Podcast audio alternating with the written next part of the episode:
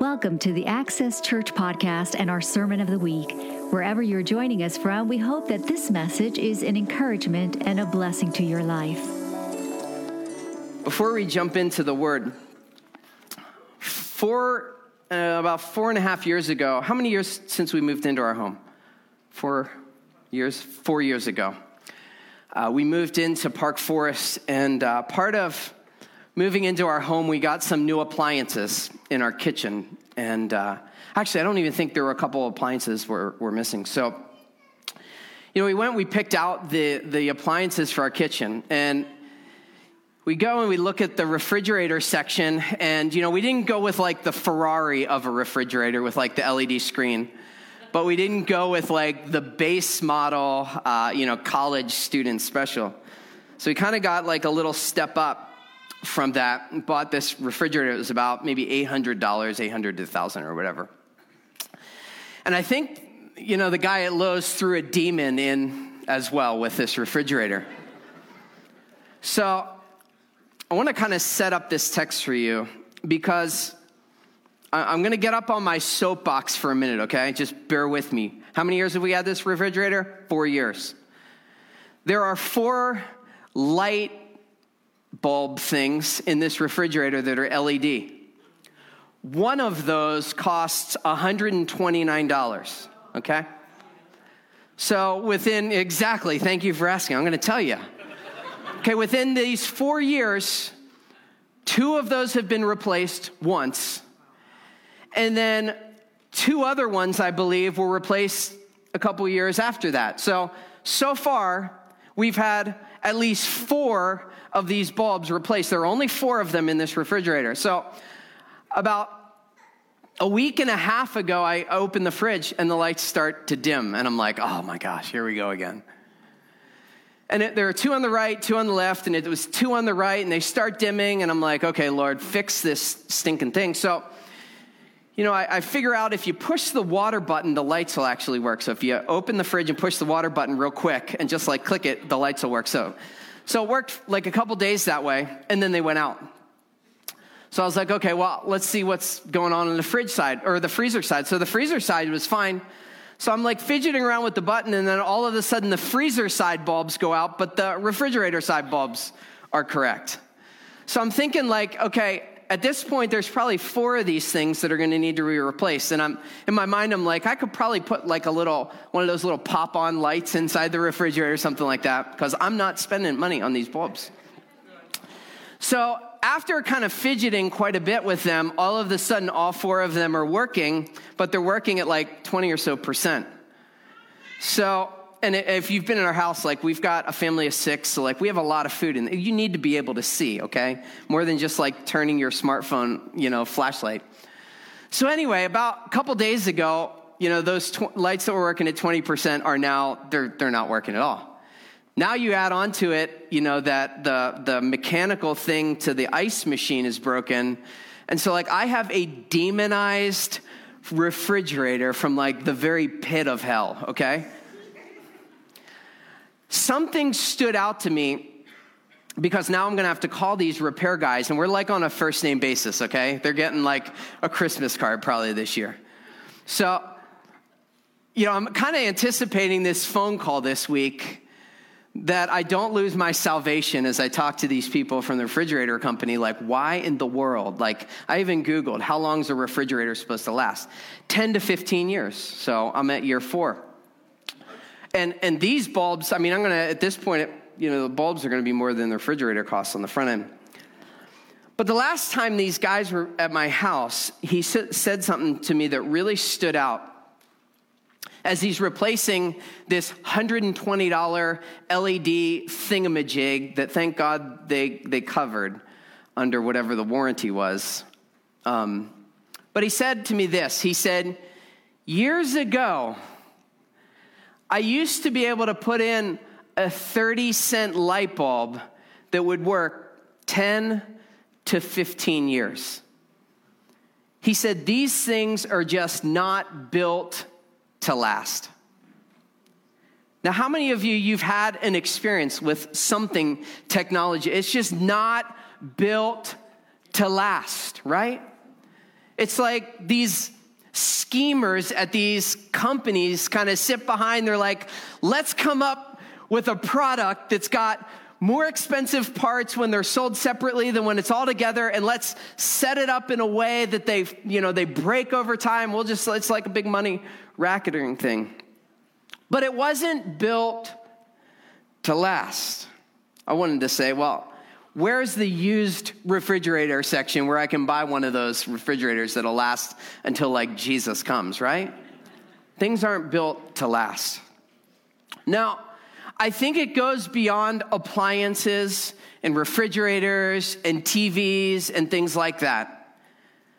Parents, kids' toys now, they're not built to last. You buy it, and it's like within six months, something breaks. We've owned probably five children's drones that they've all busted. And yet, my parents have toys that I played with when I was a child, you know, back when things were like made of metal. Remember cars that were made of metal back in the day and now they're all plastic? Things aren't built to last. Now, it's interesting because I think it's more than just products. I think if you look at people's lives now, is it just me or are people's lives just so incredibly fragile? Their emotions are fragile, their relationships are fragile their marriages are fragile. Businesses at times are very fragile. And all of the sudden, now we find ourselves in you know 2020 who in the world would have thought we would be where we are today and yet we see how fragile things are it's when the storms of life come that those things in our lives are, are tested. And we see this happening not just in our nation, but we see it taking place globally. If you have the ability to actually see that this thing is taking place all around the world. You don't see that on our news for whatever reason, but this pandemic is impacting nations all around the world. Matthew chapter 7, Jesus addresses this whole idea of things that are built to last. And this is like one of the most simple stories that if you grew up in church, you were taught. But the words of Jesus, I think, are so incredibly true to you and I today, being built to last. So Jesus is sharing a parable. He's sharing a simple story that illustrates a spiritual reality. When Jesus preached sermons, he would many times tell stories or parables. He would use object lessons that were familiar to the, to the hearers of the day. He would use those stories to illustrate points that were simple on the surface, but had deep, profound spiritual meaning. We know that Jesus is a carpenter, right, by trade we knew that he would be familiar with things like building houses. So he kind of draws from his skill set of, of carpentry and he begins to kind of talk about things that are built to last. It was a parable that was relevant in his day and age because the people that were hearing it understood the land. They understood the valleys. They understood the dry gullies in the summer. And they understood the incredible rains that would come that would fill those areas. And they would know as Jesus was telling this story, the images would come to mind of rushing water that would impact homes in different ways based on whether or not they were built to last. And so I want to dive into this text this morning and talk to you about it in three specific sections this morning. Matthew chapter 7, verses 24 through 27. So the first kind of beginning piece to this parable that Jesus is talking about is he's talking about the houses that we build. He starts talking about two different kinds of homes and what these homes represent. These homes are not uh, physical structures, but he's speaking about two types of people's lives. A life that would will respond to the ups and downs of life. A life that would respond to the varying seasons that we experience. Two lives that would respond in completely different ways to storms Now, whether you're joining us online at home or you're watching at uh, some of our friends at Center uh, Correctional Facility, Centre County Correctional Facility, or, or you're here in person today, every one of us has one thing in common. You're building something. You're building something, and this home represents this life that you and I are building. Every person is building a house, a life. People build that life on many foundations. There are people that will build their life on the financial resources that are passed on to them from generations. There are other people that will build their life on the foundation of natural talent and ability or intellect.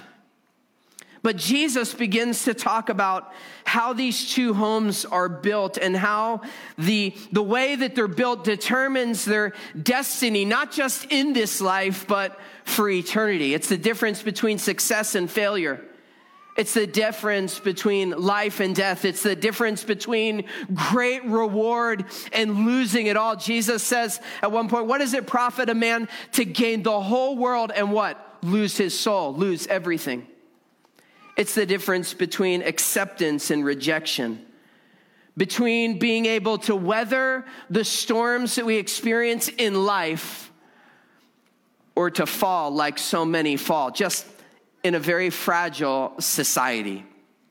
So these two homes represent two different people's lives. And this is so incredibly important as we dive into these verses because who in the world would have thought we would be where we are today?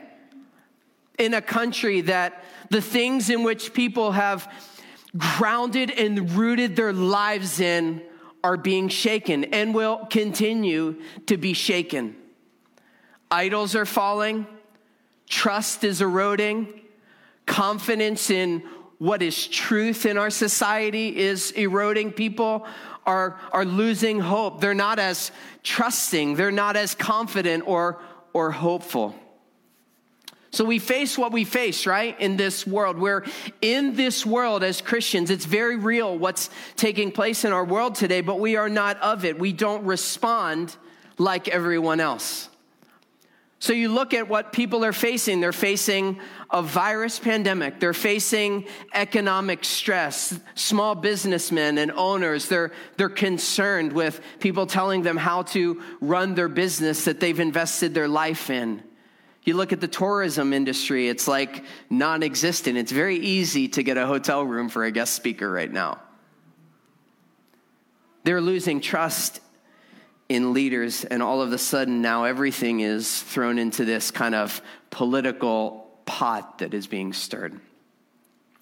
When we read stories like what we're going to read about, it's, it's easy at times to say, well, you know, we're going through a lot in our country. It's very difficult. It seems so uncertain. You know, we almost look at the Bible like it's detached from the reality that we face. But can I remind you, as we read this, what Jesus is, you know, Israel in this context is an occupied land. There's Roman dictators. They're occupied by superpowers. The over kind of arching principle was might makes right. Power makes right.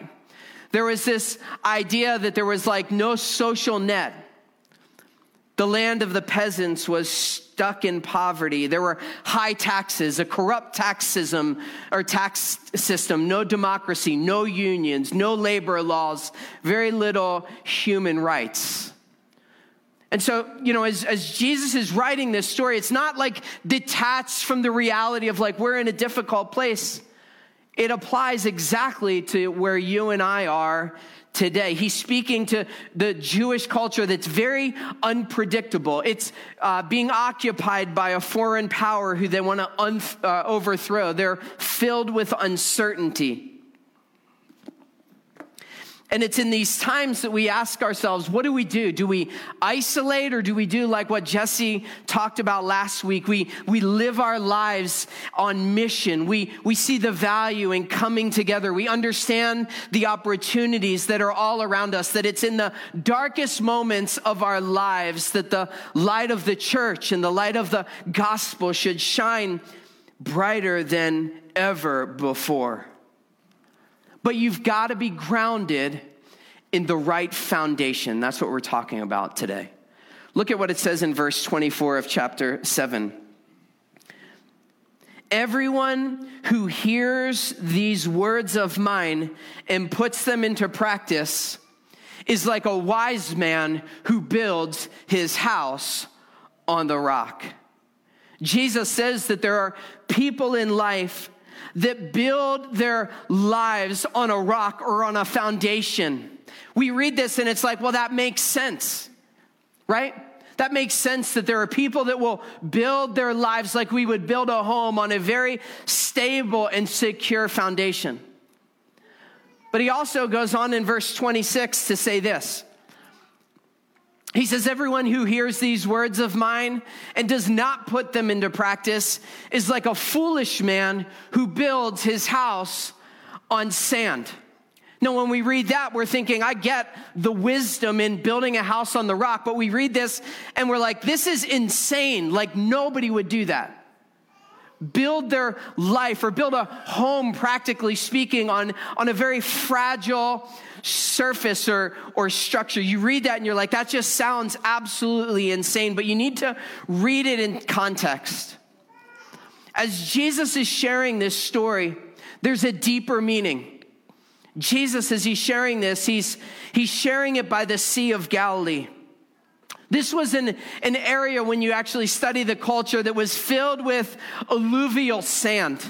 So, what you got to do when you hear this word sand, you've got to get the, the white, kind of dusty, fluffy, you know, beach sand. Get that image out of your mind and replace it with a picture of a mixture of clay, a mixture of sand, a mixture of silt, a mixture of gravel that was ringing the shores as Jesus was sharing this parable. It was a hard surface that was very hot in the summer months.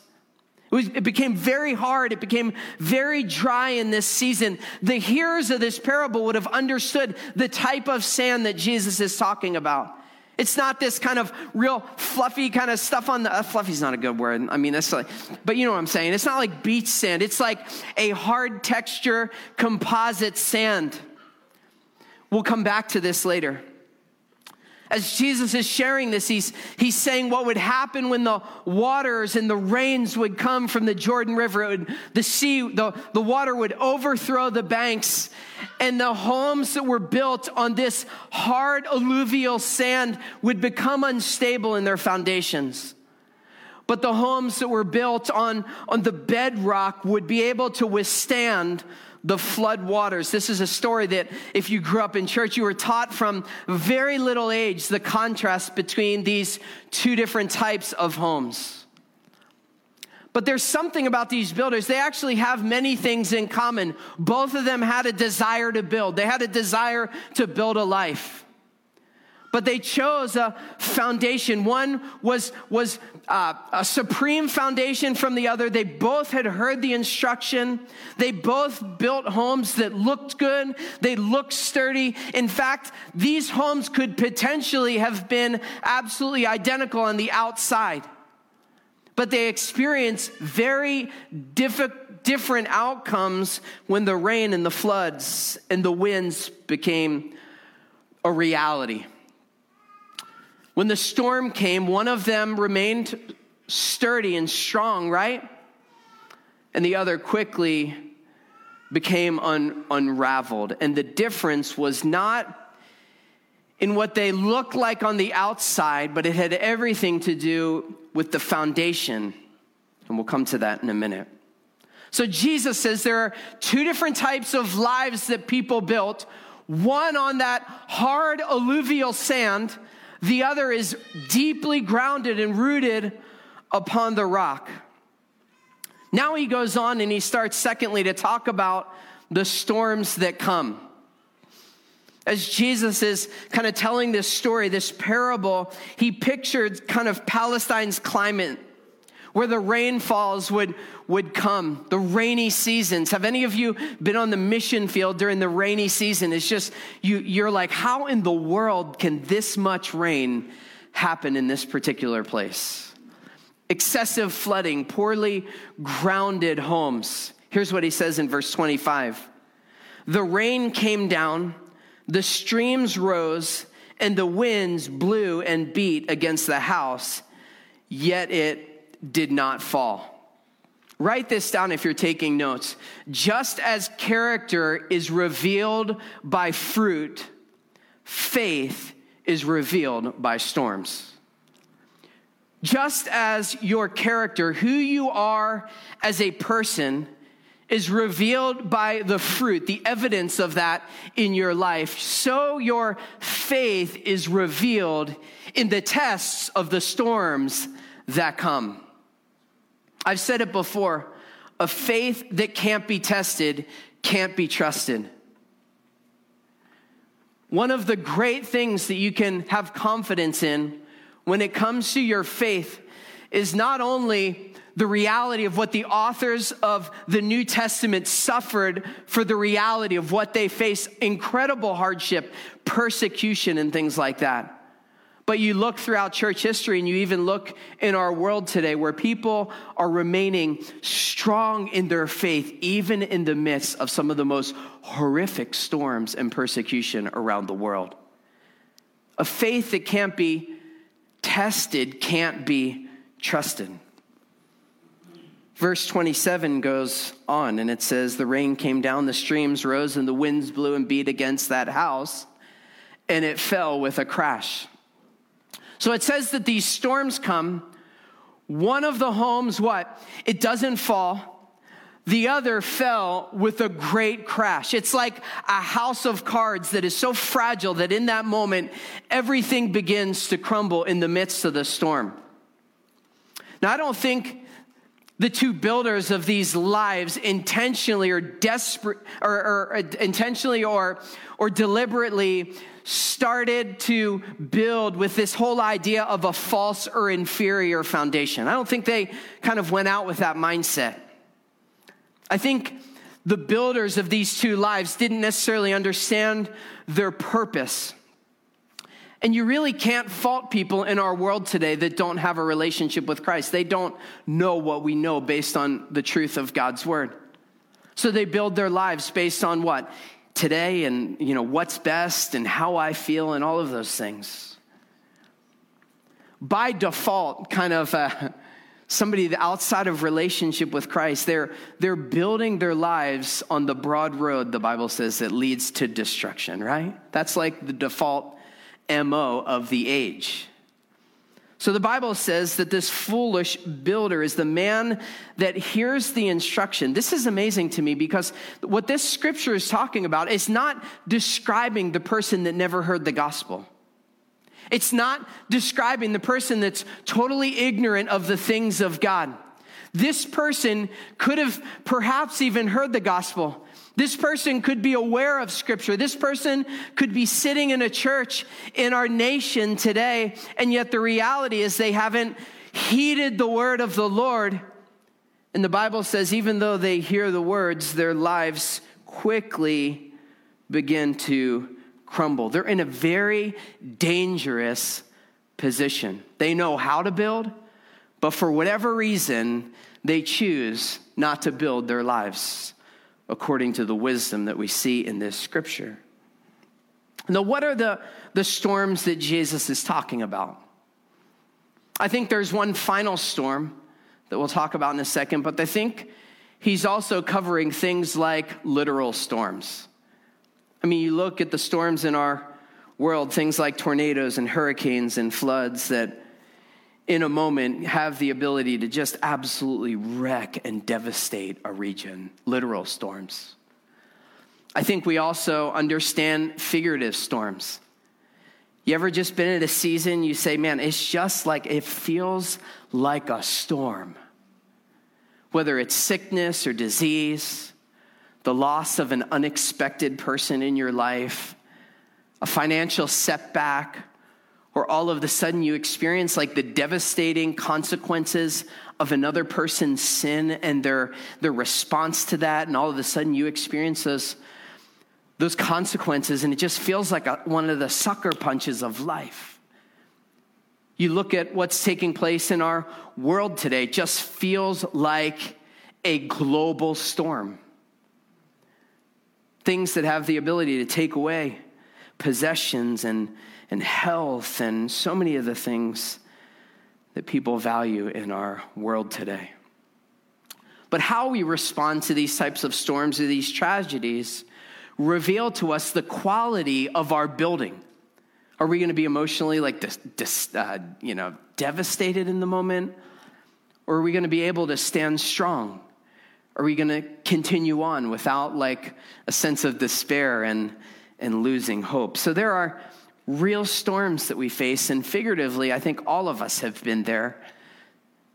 Is it just me? Have you been there before? Right? Make no mistake, Jesus is saying there are two different types of lives. Both of them are experiencing storms. But the most important storm is kind of the, the final storm, right? We talk about the things that are temporary that we go through, and the Bible says, like, those things are, are not in compare to what's on the other side, right? We live so much in the reality of this moment, but what is a life, the Bible says, but a, a vapor, a mist, and it appears and it's gone. Hebrews chapter 9 describes this final storm, verses 27 through 28. It says, Just as each person is destined to die once, after that comes judgment. So also Christ was offered once for all time as a sacrifice to take away the sins of many people. Thank Jesus that he was offered as a sacrifice once and for all to take away the sins of many people. The Bible says he will come again, not to deal with our sins, but to bring salvation to all who eagerly wait for him. See, there's a final storm where every person that doesn't have a relationship with God will experience the storm of all storms, the judgment of God for sin. Sin that hasn't been dealt with through relationship with Jesus. It hasn't been taken care of through relationship with Jesus. I mean, you can go back to like the contrast of the parable of the talents in Matthew chapter 25, a couple chapters later, where we hear, You wicked and lazy servant but we also hear, well done, good and faithful servant. There is a final storm. And so, the ultimate kind of reality of grounding our lives is understanding all that Jesus has done so that when that day comes, thank God through Jesus, what? We are in Him. We are in Him. You should take great hope and the reality that one day, if you're a Christian, you will be with the Lord. And He will wipe away every form of sickness and disease. He will wipe away every tear from your eye, the Bible says. But the reality is, as Jesus is sharing this parable, he's, he's kind of reminding all of us there will be a final storm. But there are real storms that we face in this life, and we shouldn't be we shouldn't be surprised by them. John chapter 16, verse 33, Jesus says, I've told you these things so that you may have peace. He says, I've given you my word so that you can experience supernatural peace, not just peace, but my peace. Did you ever see Jesus anxious about anything? Did you ever see him in a hurry? Did you ever see him like, I don't know what to do? No, he says, I'll give you my peace. I've given you this word so that you will have my peace. In this world, you will have trouble. You'll have storms. You'll experience pressure, but take heart. I have overcome the world. So we shouldn't be surprised whether it's a literal storm or a figurative storm that we face. We shouldn't be surprised when all of a sudden there's things like a global pandemic or whatever you want to call what we're going through. Matthew 24, 6 through 8. You'll hear things like wars and rumors of wars. So don't be alarmed, the Bible says, for this must take place. But the end is not yet. For nation will rise up against nation, kingdom against kingdom. There will be famines and earthquakes in various places. All these are but the beginnings of birth pains. Luke records it a little differently in verse uh, 11 of chapter 21. He says, There will be great earthquakes in various places, famines and pestilence. What's pestilence? A fatal epidemic disease. Look at our world today, and you shouldn't, if you know this book, you shouldn't be surprised. There will be terrors and a great sign from heaven. Last time I checked, birth pains don't stop, right? Until, obviously, baby. But, but this whole idea of birth pains, and, and something that I've really kept in mind as we are trying our best to navigate through this thing, this look this is probably not going to be the first storm that we experience. If it's birth pains, we don't necessarily read this book and all of a sudden say, well, we're in Christ and nothing else is coming down the pike. The Bible actually says the opposite that we should expect these types of things in our world today. Is this the beginning of birth pains? Possibly. Is it the process of them? Possibly. Do we really know for sure? No. And I have no problem telling you I don't know everything. But here's what I do know. Luke 21 11, there will be great earthquakes in various places, famines and pestilence, a fatal epidemic disease. Let's get to the hope side of it. Building to withstand the storms. Can I say to you today, that I really believe that our goal as a Christian is not to avoid storms. like, there are a lot of stupid things you can do in life that'll throw you into a storm pretty quickly, right? But I don't necessarily know that the goal of the Christian life is to be absent from storms. I think the goal of the Christian life is to be rooted in a greater reality that guarantees your ability to weather those storms. I've said over and over and over and I'll continue to say it. We don't fear what other people fear. We're not anxious about what they're anxious about. Why? Because we're rooted and established in a greater reality. We're not ignorant of what's going on, but our lives should be planted in a way that's very different.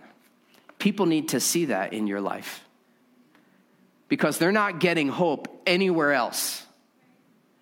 And if they look to the church and they look to the Christian and we're responding like everybody else, we're no different than anybody else. And so, why in the world even hear what you have to say? Jesus says that you and I can build to last. Therefore, everyone who hears these words of mine, the Bible says, here's the key, and puts them into practice is like a wise man who builds his house, is like a wise man who builds a life on the rock. There are two key things that I want to share with you from this portion before we pray. If you're going to build a life to withstand the storm, and I believe many of you have, I believe there are many people here that you are facing what everybody else is facing that you work with, that you live with in your neighborhood. But because of what you've done on the front end, you're able to respond very differently in this moment. Not that you're ignorant of it, not that you're oblivious to it, not that you aren't concerned or respectful of other people. I mean, you do, you know, we're mindful of what's taking place, right? But we aren't living and responding like everyone else. Two things. Number one, you need to prepare with the future in mind. Write that down. Preparing with the future in mind. The Bible says the wise man who built his house, he built it on the rock. Here's something you need to see about this. You know, a lot of people in our society today, they're not planning with the future in mind, right? They're living for what? Today. And you know, if I wasn't a Christian, I probably wouldn't blame myself because this life is the only heaven that I know about and will experience. So why not just live for today? But now that's kind of the general operating principle in our society. People do not build a life and prepare with the future in mind. When you really study kind of the finances in our country, there is a huge percentage of people that have less than $1,000 in their saving account.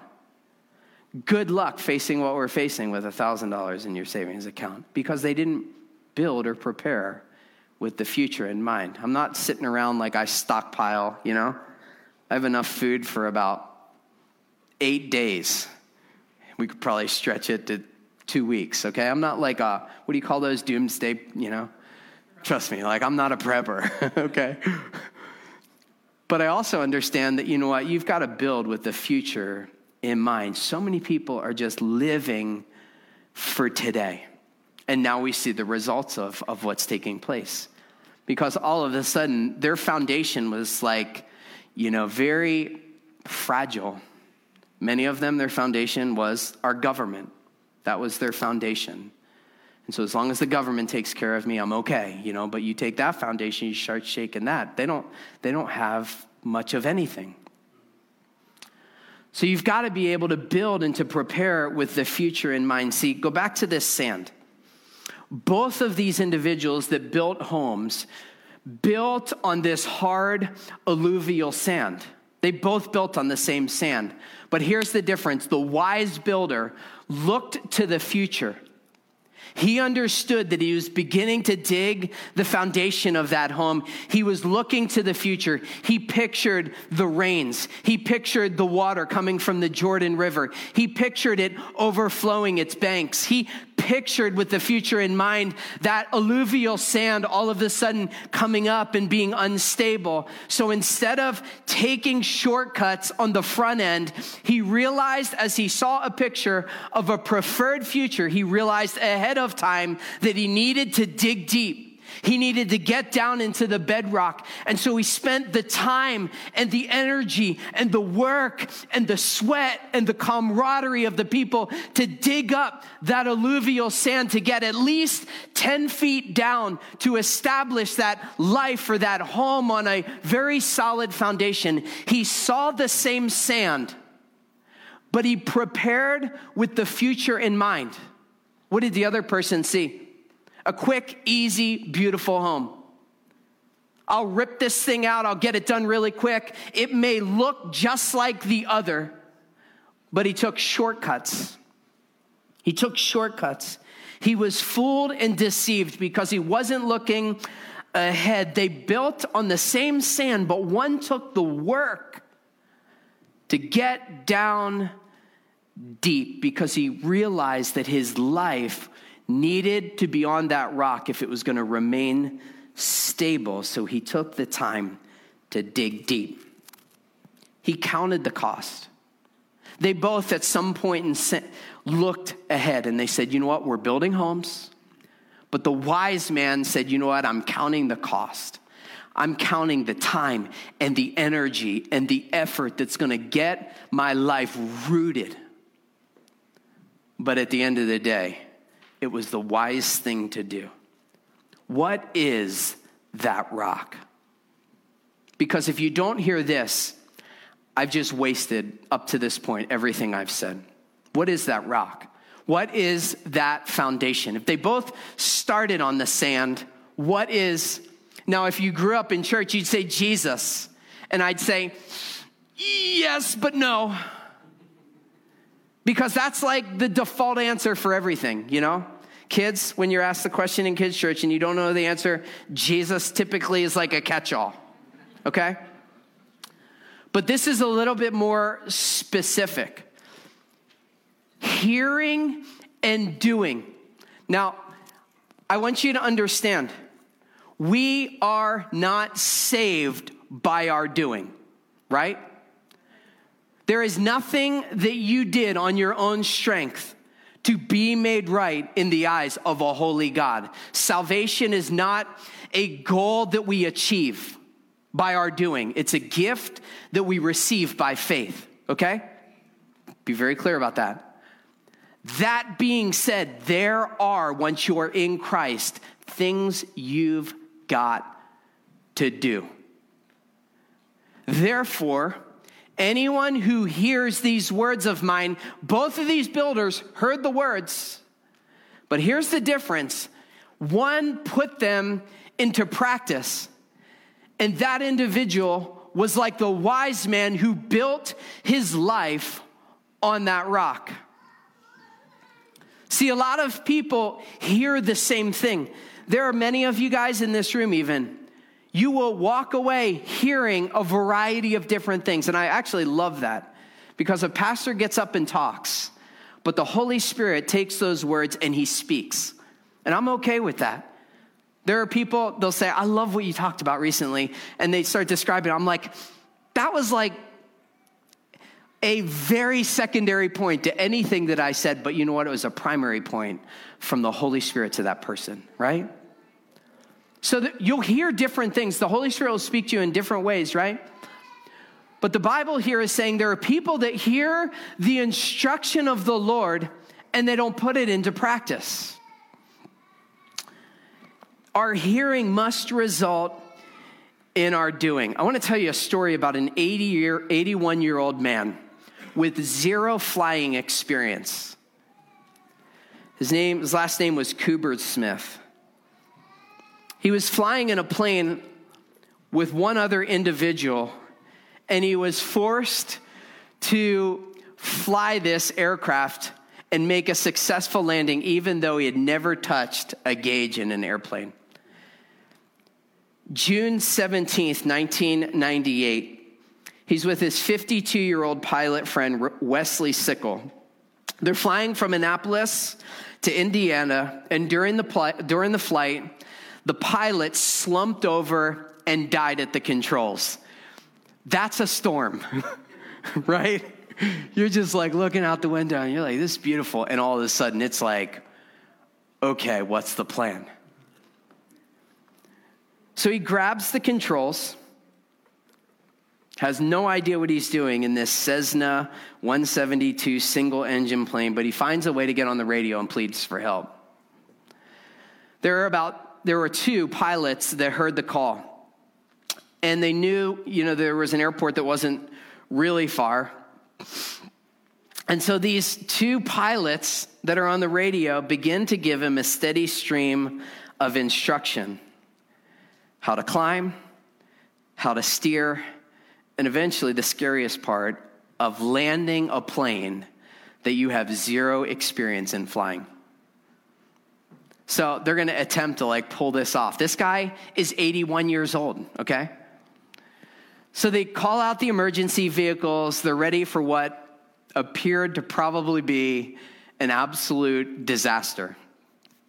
The witnesses that saw it that day said they saw the plane's nose kind of nudge the center line and bounce, you know, a few times before the tail hit the ground and eventually hit a patch of soggy grass next to the runway. But he successfully was able to land a plane with zero flying experience. Why? Because in that moment, he realized his absolute inability to do just about anything other than listen and apply the instruction that he received. You've got to look at your life with that level of intentionality. Could you imagine? They're like, this is exactly what you need to. What? I know you're not supposed to touch your face. Sorry.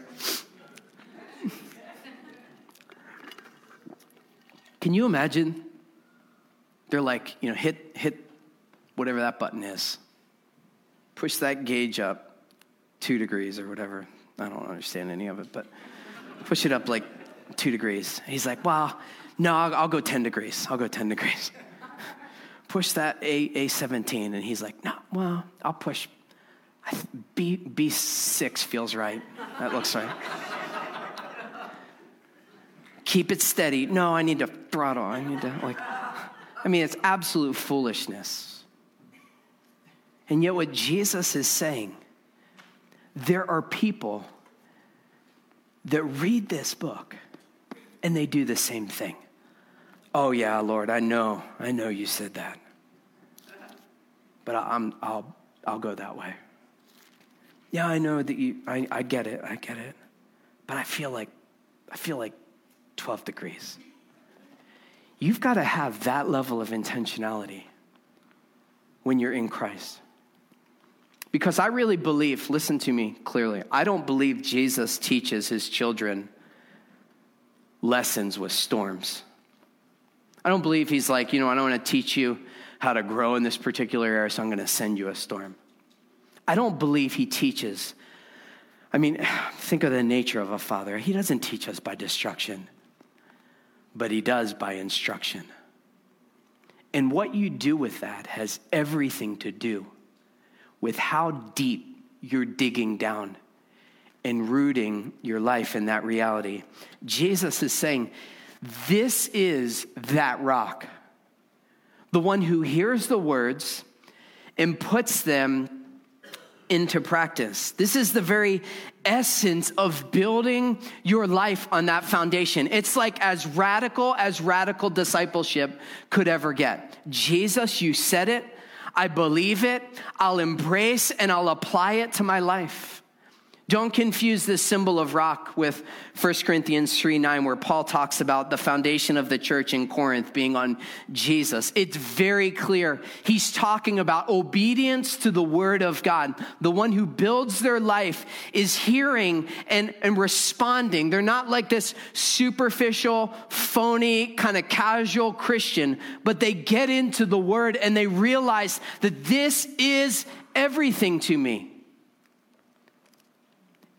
It's what will help you and I weather the storms of life. One more scripture that we'll get to James chapter 1.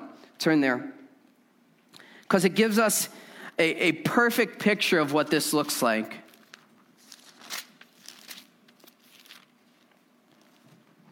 James 1 22 through 24. Do not, oh, it'll be on the screen. Do not merely listen to the words and so deceive yourself. We live in a world that is filled with deception, but the Bible says you can actually deceive yourself.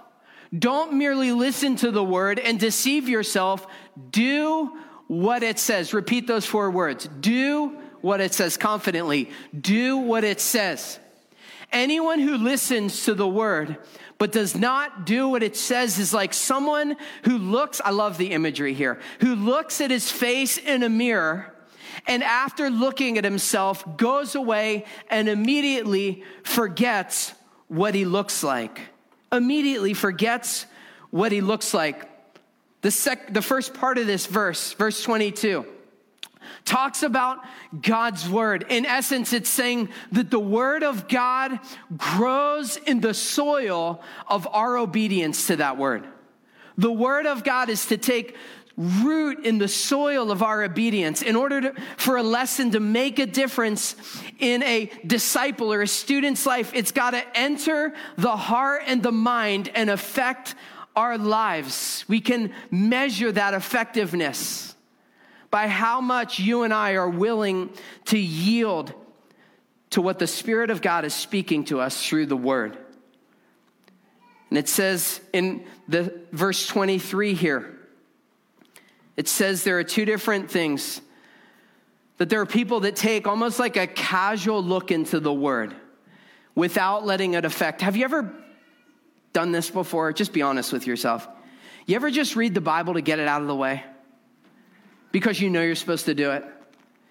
So you, I know you're all perfect. But I, am sure there's like one imperfect person here that at some point in time you got up and you're like, I just haven't, I, I need to get in the word. And so you just like, and you just, poof, you just read it and you're like, thank God, I'm done. Thank you, Jesus, for this day. Amen. The Bible says that that attitude, that casual look into the word of God, it's like a person that looks into a mirror and they walk away completely unaffected or changed. Could you imagine how absolutely ridiculous it would be if this morning you got ready in the bathroom and you're brushing your teeth, and as you get done, you've got like that residue of toothpaste on your lips and crusties in your eye, and like you look into the mirror and you walk away? Totally like ignorant, like you just didn't care. You walk in, your wife's like, honey, you got to do something about that and that. It's like you looked into the mirror. I know some of you guys are looking at each other because you keep each other in check, right?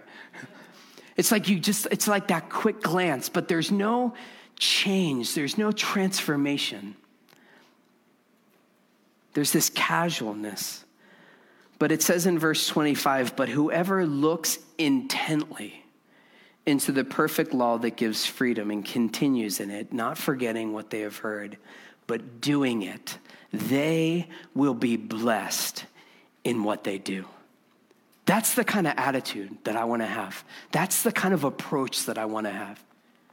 If Jesus says the very essence of what's going to ground my life to weather the storms is my obedience to the word of God, I'm not going to be a casual looker, casual student, casual learner. I'm going to look intently into this book and say, Lord, what are you teaching me during this time? In what ways are you transforming me during this time? Obedience to his, his will is the test of true faith in Jesus. As the worship team comes, write this down, it'll be on the screen. Information without application leads to frustration. When you apply information that you received, you get results. I don't believe that there's a storm that you're going to face in life. Listen to me. I don't believe there's a storm that you're going to face in life that the Lord has not already addressed here in the Word. That if you dig deep, you say, Holy Spirit, would you speak to me? Would you guide me into all truth? He will teach you by instruction so that you can weather those storms. Now, I, I, I don't believe that. I mean, these are the words of Jesus, okay? If he said there are two types of lives, one that is rooted in obedience to the instruction of the Lord and it has the ability to stand strong, and one that's not and it can't weather the storms, you can wake up tomorrow and say, you know what? I don't care whatever comes our way. You can stand strong during this time. That's God's best for you. You can stand strong. Let's stand together.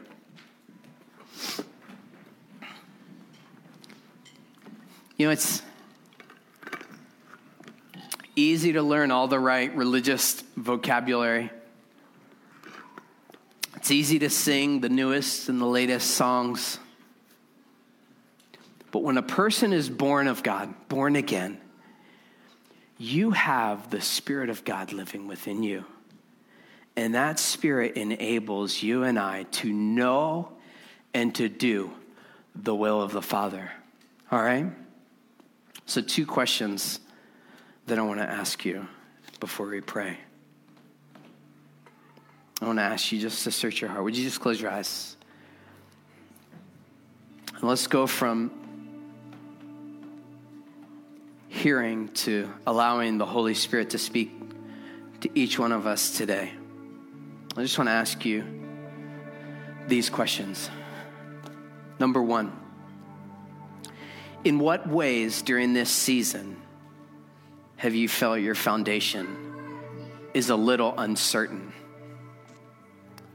I'm not saying your life is uncertain. I'm not saying you're not a Christian or you're in Christ, but over the last several months, as you've searched your heart, as you've spent time in the Word, as you've spent time in prayer, in what ways during this season has the Holy Spirit just kind of allowed you to realize that there's an element of your foundation that's uncertain? What is that area?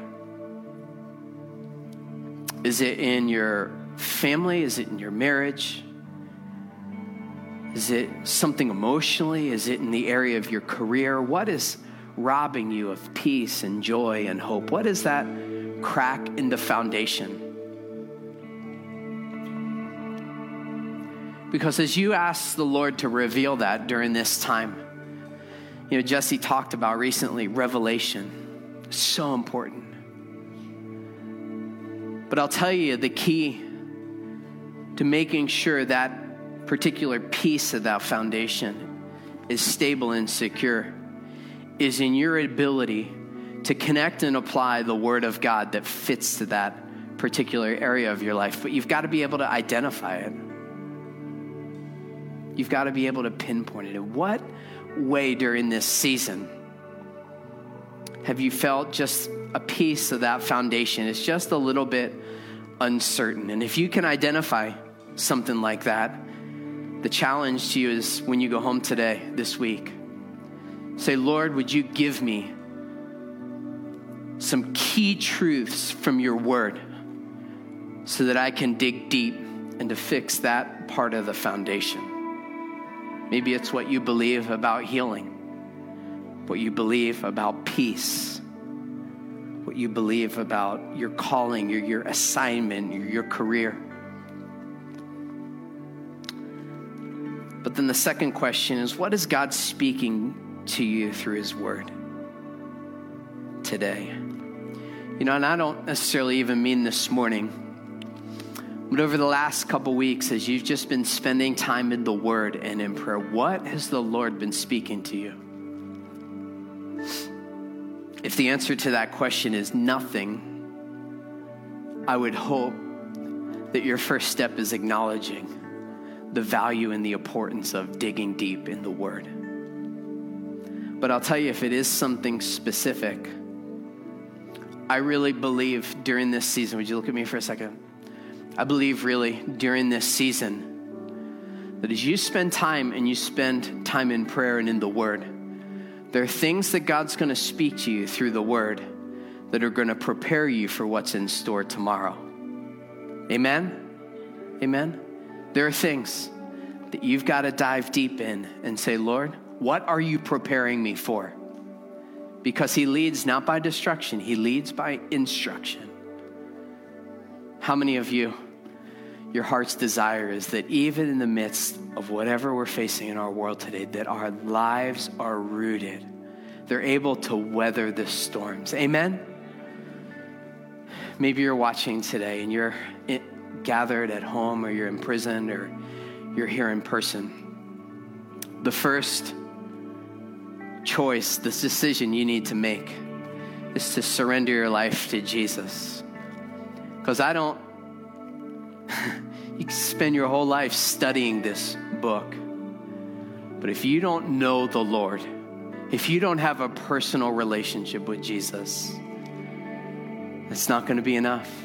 Jesus says, I am the way, the truth, and life.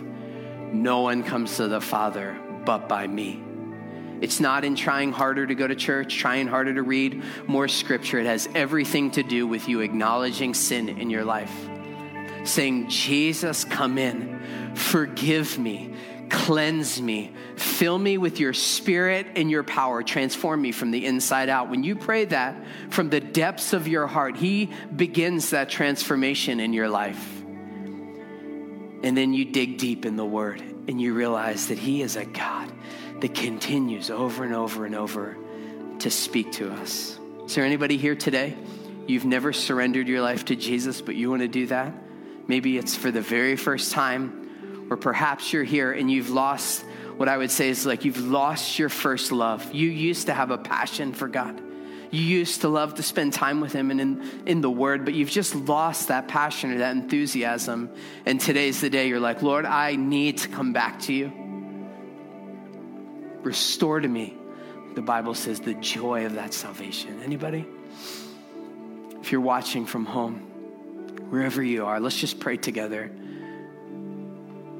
Dear Jesus, I need you. Come into my life. Fill me with your power. I repent of sin. Jesus, forgive me. Cleanse me. Make me new. In Jesus' name, I would challenge you this week get into the Word and say, Lord, I know there are things that you're going to speak to me this week that are going to prepare me for what's ahead. And as you do, I believe that He will honor that.